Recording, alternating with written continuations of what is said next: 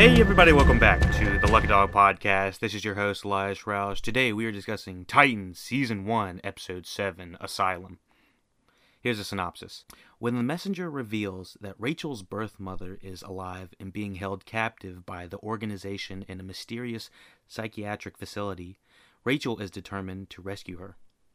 But once inside, the Titans are faced with their deepest vulnerabilities and fears. So, that's a pretty great synopsis. This podcast is sponsored by Elias Roush Media, Photo, Video, Media. So today we're going to discuss probably my favorite episode of Titans thus far. I have been blown blown away by probably the acting and cinematography and camp like direct the the technicals of this, the directorial uh, debut of Alex Klamos. Um, she's really brought a nice new feel to the Titans. It's not so much in like it's bringing it in a different direction, but it's bringing it in like a much more grounded feeling with uh the rest of the Titans. So the reason I really gravitated to this to this episode is because they make you feel for these characters now. I think that the direction that uh, is brought really sh- makes these characters shine. I didn't think Brenton Thwaites had it in him to bring uh, any sort of dramatic uh, weight. Uh, and Tegan Croft, my goodness, and Ryan Potter. I think um, uh, I really thought these three were, were kind of lacking in the last couple episodes. I, I had no problem with uh, Anna Diop, but I thought that Tegan Croft and Ryan Potter and Brenton Thwaites were they weren't showing their their highest um, acting calibers. You know what I'm saying? But this this episode brought it. It, it, it brought the it brought the fire. It brought the heat. Um, the direction, the cinematography, the uh, the the way the camera's positioned in in the hallways, and when people are being tortured and being people are being uh, there, there's a there's a lot of like tough situations where where the camera work could be shown um, in a very stagnant way, but the way this is directed, it is uh, it's engaging. It makes you feel like you're going through this asylum uh, ride. It is um, it was incredible to watch. I, I, I was practically standing up the majority of it. I had a, I was watching on an iPad. Um, my biggest complaint would be um, the Robin at the end. First of all, he was juiced up with like 300 cc's of whatever they were giving him. But on top of that, the the violence and the choreography with the the beat down in the hallway just really wasn't up to snub and up to par as the last couple episodes. So I'd say uh, I was a little bit more impressed with Robin's work in the previous episodes, but other than that, I thought from a dramatic ep- from dramatic uh, tension, from uh, story beats, uh, from a- acting, I thought this was the best so far Titans episode, and I, I think that's saying a lot. I think that if we can hit this bar on every episode and the action. It, I, I, mean, I, am in. I'm in. I can see people paying for this show and and enjoying it. Um, the last few episodes, I hadn't really talked about the cinematography too much, but the, the, the cinematography really is is beautiful, and I think it's what's really lending itself to a different look and style than a lot of just regular television shows. And I think that uh, I'd say normal television. When I say normal, I mean stuff you see on like you know Spike or I guess Spike TV doesn't doesn't have it anymore, but uh, what used to be regular USA before they had like Prime stuff like uh, The Sinner and Mr. Robot, but you know like Burn Notice or something. Um, let me think. Um, what's on TBS that is not like a comedy, but oh, um, a lot of a lot of that TBS stuff is going reality now, I guess. But anyways, the Titans episode really thrives on uh, having a stylistic flair and now it's bringing some uh, emotional beats, and so I I really enjoyed seeing um, seeing how they were getting out of these I don't know situations they were putting each other in, or the the, the asylum people were putting them in. Um, you know, Starfire was being worn down. Um, Robin was being uh, juiced up with some I don't know some sort of serum that was helping that was making him recall his uh, past or something like that. Um, it, it's not really his past; it's more like his.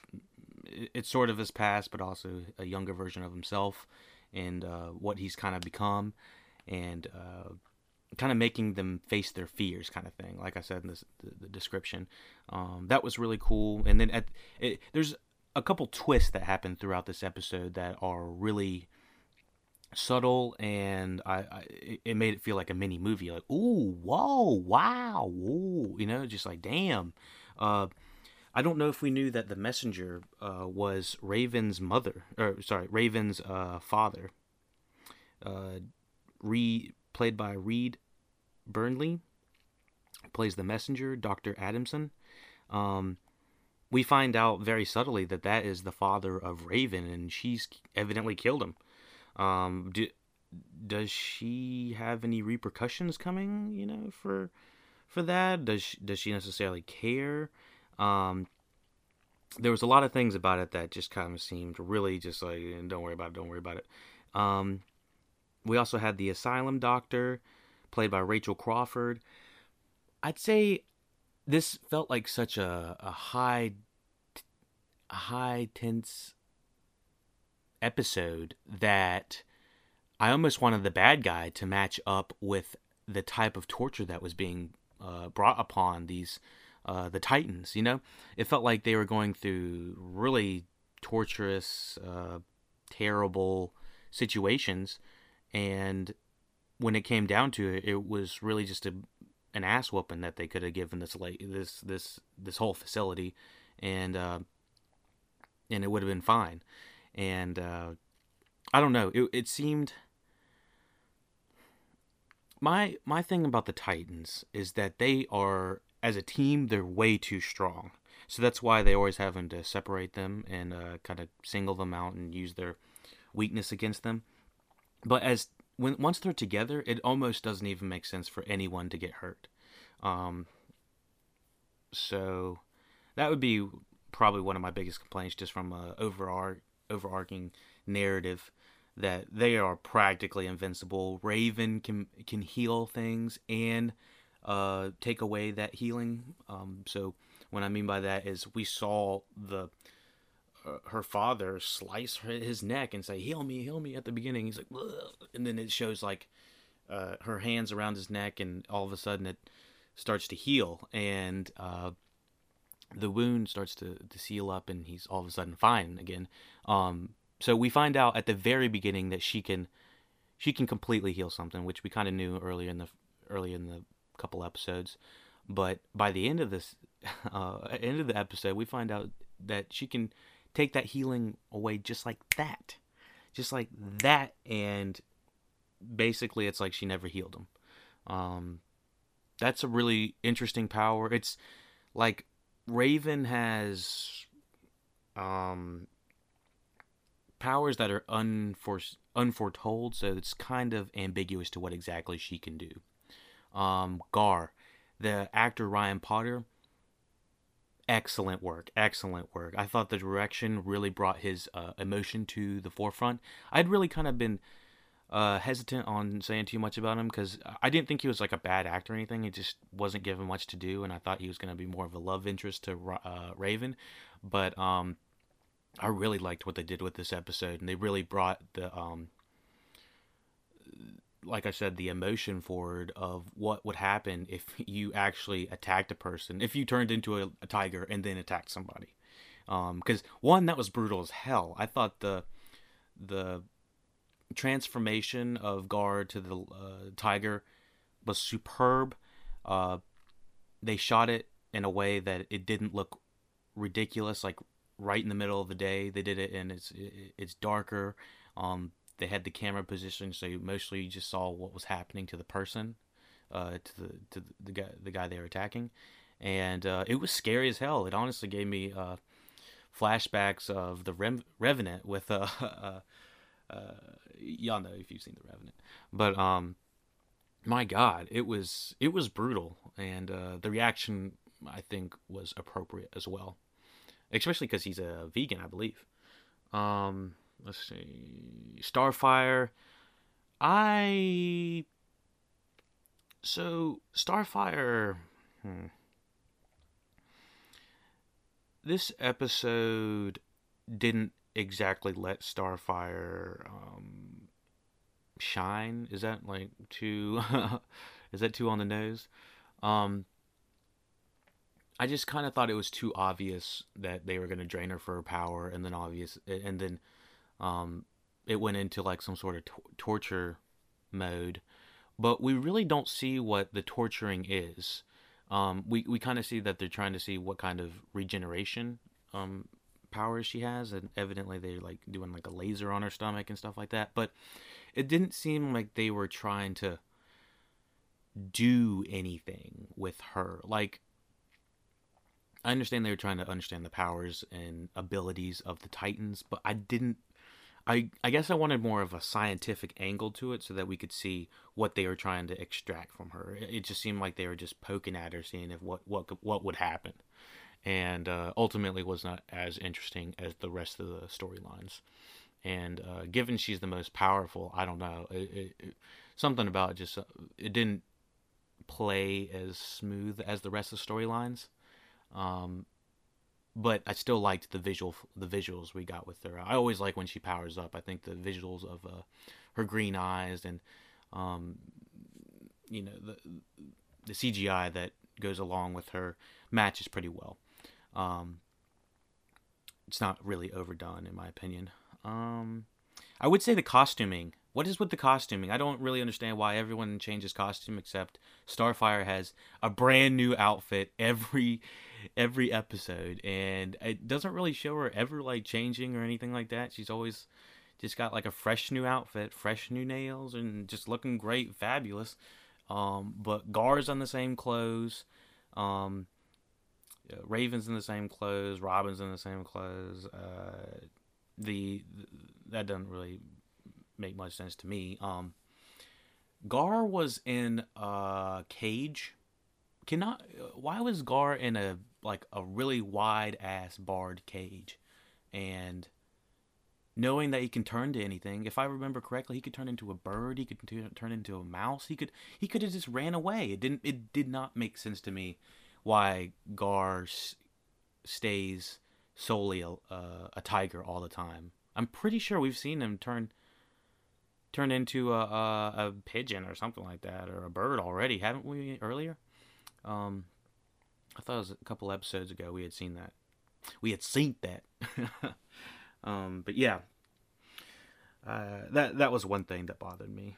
Um, let's see, Angela's mother. Uh, not really sure what to think about her too much. There's not we're not giving we're not given any information about um, why she's really that important, except for that uh, that she was trying to hold her hold Raven back away from uh, her father, which is I guess reminiscent of real life type situations, but this is like to the nth degree. I mean, now the mother's in the asylum, and the the father's like trying to kill all these people, and it's just a great situation. So, um, yeah, it was ultimately the bad guy was kind of not was kind of bleh. Um, the reasoning why we got Angela out there, I hope it's not just like a all right, you know, uh, I hope it's a good one, or she gets killed or something like that. I'm not gonna. There's so many movies where they they save the person and that person gets killed immediately, so it's almost like oh my gosh, why do we even do this? So, um, I would say it felt like I watched two episodes in this in this time span. I they're only like 40 minutes each or something like that, but this one literally felt like I was watching a movie length and I probably could have watched an actual movie of Titans in Asylum. I mean, if we would have had a more a little bit more time, we probably would have gotten the um well, definitely, I think they would have explained a little bit more of Starfire stuff. Um, let me think. The asylum lady, I think that she was completely um, like set to the side. Like she's just so unimportant. Um, okay, so I is Angela the uh Rachel's mother like have powers or something like that? Because one thing about the asylum is I was so surprised how well equipped they were to handle, uh, you know this this craziness that the Titans can bring upon. You know, um, like who has a Starfire room where they can put an individual and make sure they can't absorb you know the sun or something like that. It just seemed like all it was really convenient that they had all of these torture quote unquote torture devices in places for all of the Titans. I guess it was really just Starfire and Gar, but um, and Robbins is kind of generic. Um, and Ravens was not really in a torture de- device, but um, yeah, I just thought that overall, technically, this was an absolute masterpiece of a Titans show. I think this is what we want to get on most of the episodes, with the exception of I just want one or two long takes when we're fighting. That's that's really all I ask for. I, I I was counting how many edits there were in the Robin fight. It was like almost every time someone got hit, it was like cut, cut, cut, cut, and I was like, damn it. I was like, I I wanted to give this like this, you know, the highest of the highest medals, like one of the best of the year. But uh, I think that fight just does not quite cut it at the very end. But other than that, I thought it was superb episode, superb. Um, I think I did say masterpiece. I think it's a superb episode, so it's slightly under a masterpiece, but um, still really good. Um, anything else? The next episode we have is Donna Troy coming up. Um, yeah, and then uh, Hank and Dawn after that. So yeah, I'm I'm I'm really excited about Titans coming up. It, it, it it's not a show I was expecting to like, and expect eh, especially the the characters. Um, definitely was not expecting that. So, um, I do think DC fucked up a little bit by not selling this show to uh, YouTube or something. I think they definitely should have teamed up with a, another streaming streaming service so that they can get this up in the air. Because I don't know if people are willing to pay six seven bucks a month to access one television show and i can totally understand that so um i'm i know it comes with other stuff so uh, if i'm missing anything if i got some stuff wrong if my critiques are a little bit off if you don't agree if you have a different critique if you have something else comments questions concerns let me know at the lucky dog podcast at gmail.com check us out notes show notes provide anything you need to know thank you and take it easy.